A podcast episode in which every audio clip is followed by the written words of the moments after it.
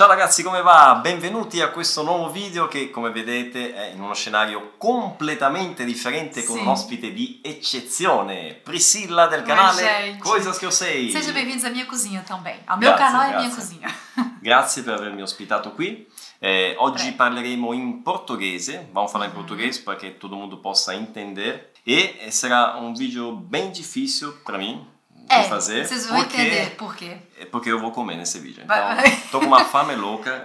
9h20 da noite. Depende, mas você olhou pra esse negócio aqui com a cara meio feia. Então, não sei se você vai ficar com mais fome. Mas não tô comendo faz 2 dias. Então, eu vou comer qualquer coisa. Vai na casa dos outros sem comer. Exatamente. Então, estamos aqui. A Priscilla vai nos apresentar algumas comidas típicas de... Lucca, que é onde eu moro, na Toscana.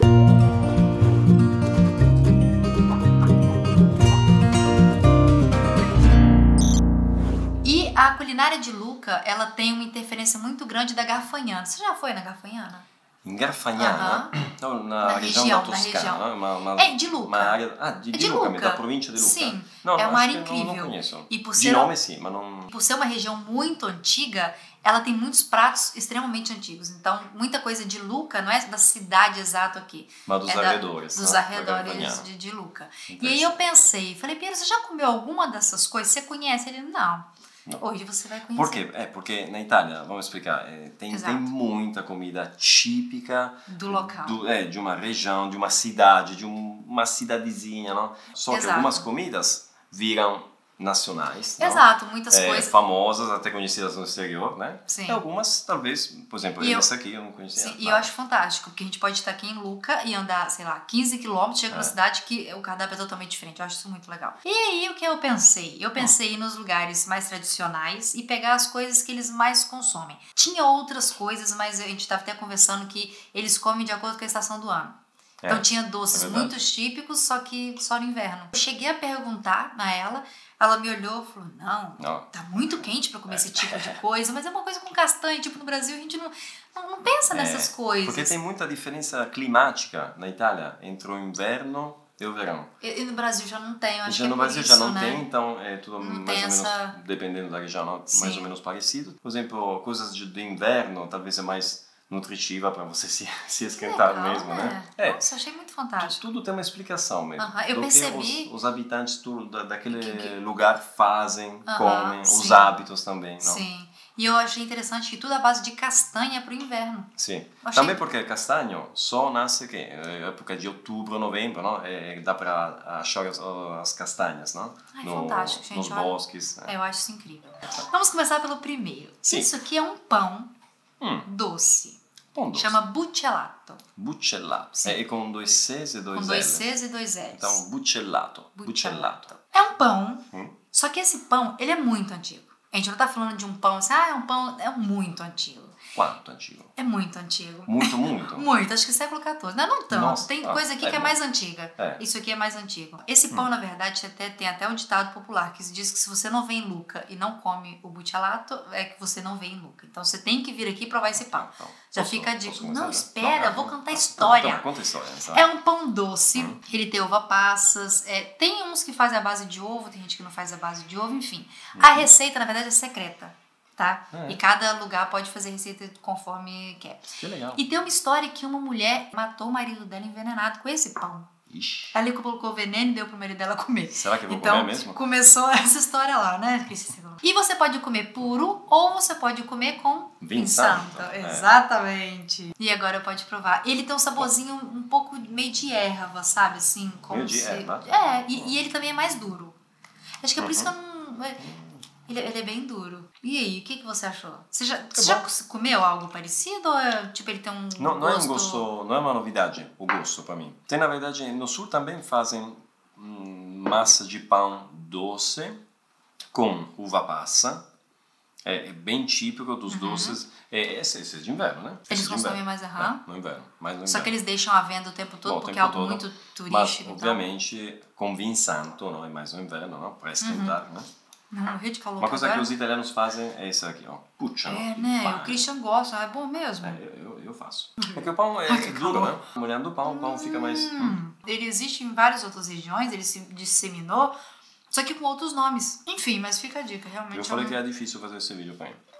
Agora vamos para uma coisa salgada. Sim. Vamos pro salgado. Isso aqui é uma coisa salgada. Isso aqui chama... no italiano, comer antes o doce e depois o salgado é quase pecado. Eu já tô meio brasileiro, né? Você tá meio brasileira, desde que você tá falando. Como é arroz e feijão, é? Isso aqui é a Valdostana. Você já ouviu esse nome? Alguma outra região já chegou a provar? Talvez de uma forma diferente? A Valdostana. O nome me deixa pensar que é originária da Valdosta, que é aquela outra região da Itália, né? Então, aí que tá. Vamos na verdade, vende na Itália toda. O que diferencia é a forma. Da região onde ela é originária, ela é tipo uma coisa mais grossa, assim, tipo um pão. É bem diferente. Aqui já mais uma massa... meio esforço, né? Fininha. A espessura, não é essa mais ou menos. É diferente. Então, basicamente é isso. Só que é uma coisa muito consumida aqui em Lucca. Tem tomate, queijo e presunto. Bom. Só que tá frio, né? Podia ter esquentado, mas... Bom. Me piace. Com certeza quente seria melhor. Seria melhor. Não? Mas então tem mais quente. Não é um gosto, não é uma novidade esse gosto também. Já lembra. Me lembra muito aqueles que nós chamamos de rustici. Na Sicilia, in Messina, no? Per esempio, tem uno di questi rustici, che è con massa folhada, acho que se chama aqui, né? Massa folhada. Então tem muitos salgados na Itália feitos com essa massa folhada. Que engraçado, mas... com presunto, queijo... Né? Já na nossa região, aqui, a gente não acha muito assim. Tanto que quando a gente viu esse tipo de massa, eu falei, nossa, lembra coisa do Brasil, na verdade. Dá um saborzinho de salgado, assim, do Brasil, não é? Gosto di salgado do Brasil, verdade. Esatto.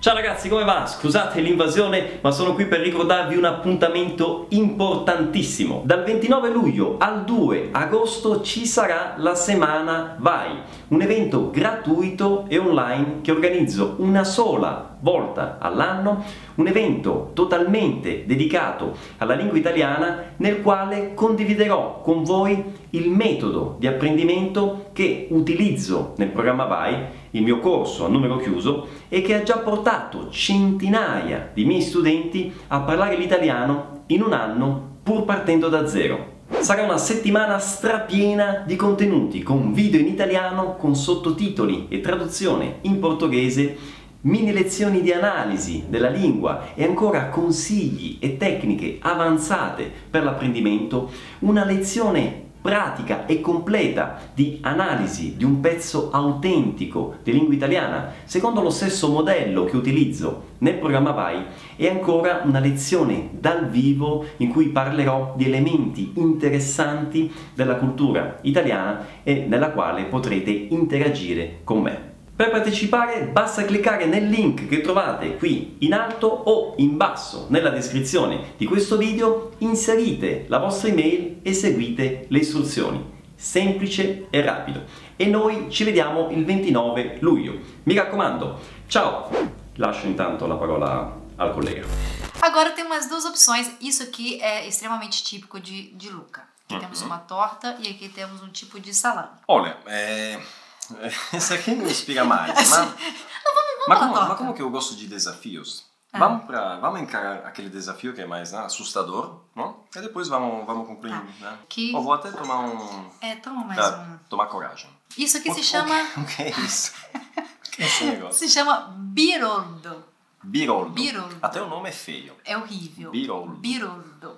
Pode até pronunciar tipo português, biroldo. Biroldo. Pra fazer mais... É um biroldo. Eu acho que fica um biroldo. É um tipo de salame. É um tipo de salame. Posso falar o que eu acho que é? Pode. É um tipo de salame. Será que tem sangue de porco dentro? Que dá essa cor? Sanguinaccio. É um sanguinaccio? Não. Mas tem sangue de porco. Então, em vários lugares da Itália, eles fazem o sanguinaccio, ou seja, uma espécie de... parece um salame.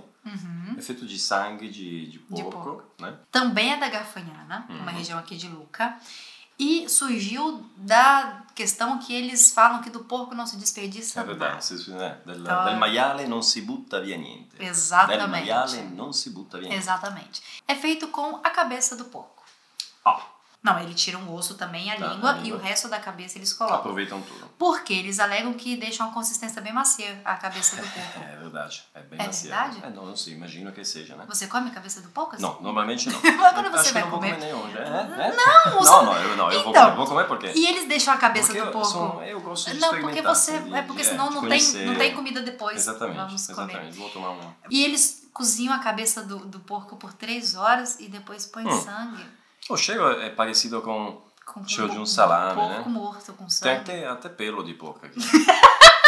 É pelo da cachorra, deve ser, mas tá bom.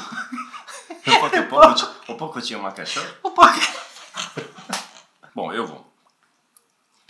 Piero, você tá bem? Você tem alergia a essas coisas? Eu nem te perguntei. Vamos descobrir daqui a pouco, acho. Olha, comi coisas melhores, não? Mas... Não, mas come, eu paguei 4 euros no pedacinho. Então, é salgado, obviamente é salgado, porque é feito de carne de porco, salgado, tem gordura. Parece que é quase que um salame, mas não tem a consistência de um salame, é bem macio. É, bom, eu não convidaria em casa uma pessoa oferecendo isso, mas se você gosta, pode comer. É típico, não, é típico, daqui. Se você vier, como uma cabecinha de porco. Exato. E agora, vamos para uma torta.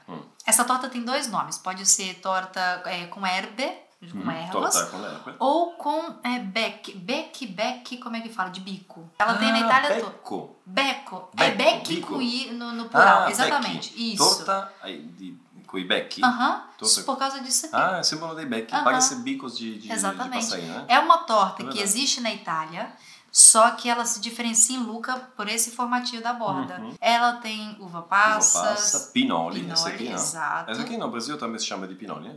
Essa aqui, pinoli. Então, não sei, eu não comi essas coisas no Brasil. Chama essa aqui no Brasil? Eu coloquei a tradução, deu pinhão, mas isso não é pinhão. Mas é parecido, ou seja, essa pinoli pega da pinha. Da pinha, né? Não sei se é o fruto, não sei se é... não sei. Pega da pinha. Sim. E, na verdade, isso aqui é em homenagem a uma santa, Santa Zita. Santa Zita. Comemora no dia, acho que 27 de abril, em homenagem a ela. Tem lugares, restaurantes, bares que se chamam Santa Zita, eu vi aqui em Lucca. Exatamente. Ela era tipo como se fosse... Aí representava as pessoas mais humildes, os operários, as empregadas domésticas, as donas de casa e tal. E foi feita em homenagem a ela porque ela gostava de pegar a comida e ajudar os pobres. Sim. Curiosidade de dialetos.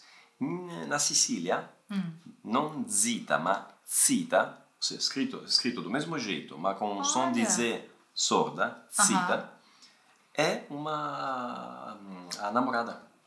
A namorada si chiama di Zita. Se un namorado è o Zito, seria o namorado, a Zita, a namorada. Se for lá, você ia achar que você está falando da santa pra mim. Então, aqui tem verdura também, né? É bem particular. E tem rum, esqueci de falar. Tem rum no recheio. Você não espera tão doce, porque esse verde parece uma verdura, mas tem um gosto doce, não tem nada a ver com verdura, né? Eu vou experimentar mais porque... Talvez com um copo de Coca-Cola? Não, talvez eu acho com vin santo mesmo. Não é bom. Sabe que eu tô gostando? É que você tá com fome. Não, vai ter comida, eu já te falei, vai ter comida. Não, depois do vídeo vai ter comida. É o rum, também é... Nossa, gente, é muito ruim. Mas enfim, são comidas muito típicas daqui. E eles são habituados, né? Isso que eu acho interessante. Sim. Eles consomem demais isso aqui. Em qualquer lugar que você for, tem um lugar que vende essa torta. É algo... Aí é isso. Quis trazer pra vocês essas coisas. Acho que é legal a gente também trazer um pouquinho de cultura, explicar as diferenças e falar que... Como é legal isso aqui, né? Gostei de comer aqui na casa da Priscilla. Agora a gente vai comer de verdade. Isso aqui é só um antipasto, tá? Isso daqui a gente não... A gente retira. Às vezes a gente pega esses 2 aqui. Agora a gente vai encher a pança mesmo. Obrigado, Priscilla, por trazer para gente essas coisas particulares aqui de Lucca. Eu gostei de comer também. Deu para tapear um pouco a fome também. Quindi grazie mille e ci vediamo al prossimo video. Ciao ragazzi. Ciao.